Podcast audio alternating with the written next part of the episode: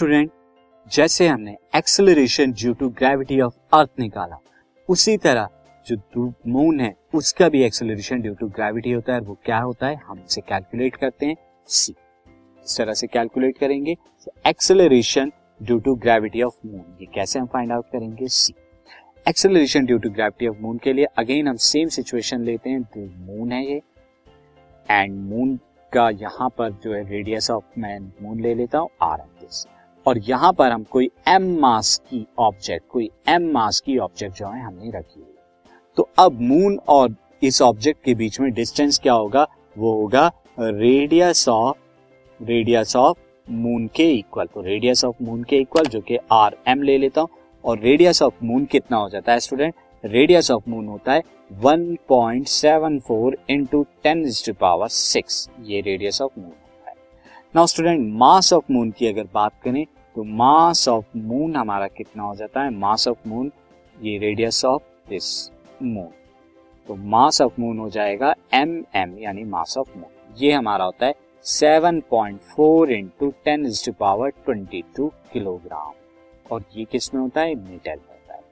Student अब अगर हम देखें ग्रेविटेशनल फॉर्मूले से एफ़ बराबर क्या होगा?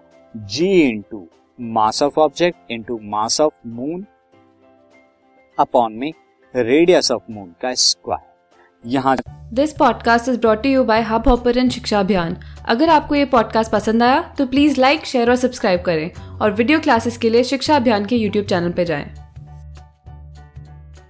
जब आप वैल्यू रखेंगे फर्दर तो जी की value 6.67 point six seven into ten power minus eleven mass of body M की हम यहाँ रख देते हैं mass of moon 7.4 point four into ten power twenty two यहाँ इंटू में एम ये फोर्स है आपकी अपॉन में रेडियस का स्क्वायर और रेडियस कितना है? रेडियस है 1.74 1.74 into ten power this is six इतना मीटर।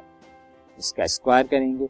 अब जब आप ये कैलकुलेट करेंगे तो कैलकुलेट करने पर एफ़ आपको क्या मिलेगा? एफ़ आपको मिलेगा 1.63 एम ये आप इक्वेशन फ़र्स्ट कर लीजिए।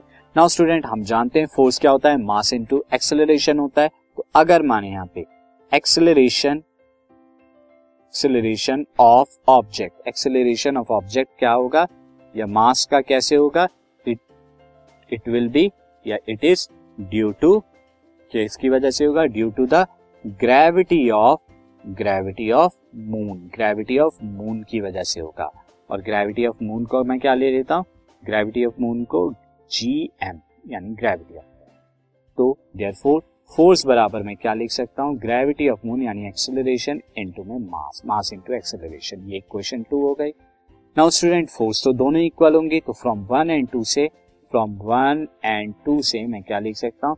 Acceleration due to gravity into mass equal to हो जाएगा 1.63 point six three into ten M यहाँ एम से एम कैंसिल हो जाएगा तो आपको acceleration due to gravity of moon कितना होगा? 1.63 मीटर पर सेकेंड स्क्वायर ये आपको मिलेगा मून का ग्रेविटी नाउ स्टूडेंट अगर हम कंपेयर करें, अब यहाँ पे मून की आ गई।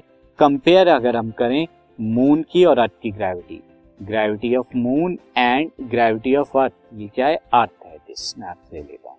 तो ये कितना होगा? अगर मैं ग्रेविटी ऑफ़ मून ऊपर की तरफ़ रखूँ और ग्रेविटी ऑफ़ अर्थ नीचे की तरफ़ रखूँ, कैसे? तो ये वैल्यू कितनी होती है? 1.63 एंड ये वैल्यू होती है 9.8 हमने देखा। तो ये कितनी आएगी? वन सिक्स आएगी। दैट इज़ इसका मतलब क्या हुआ? Gravity of gravity this is gravity of moon moon क्या है? Is one six of one six of gravity of earth earth की ग्रेविटी से वन सिक्स होता है। ग्रेविटी ऑफ़ तो अगर कोई चीज़ अर्थ की तरफ़ गिरेगी तो वो सिक्स टाइम फास्टर गिरेगी as compare to the moon ये था gravity of earth and moon के बीच में कंपैरिजन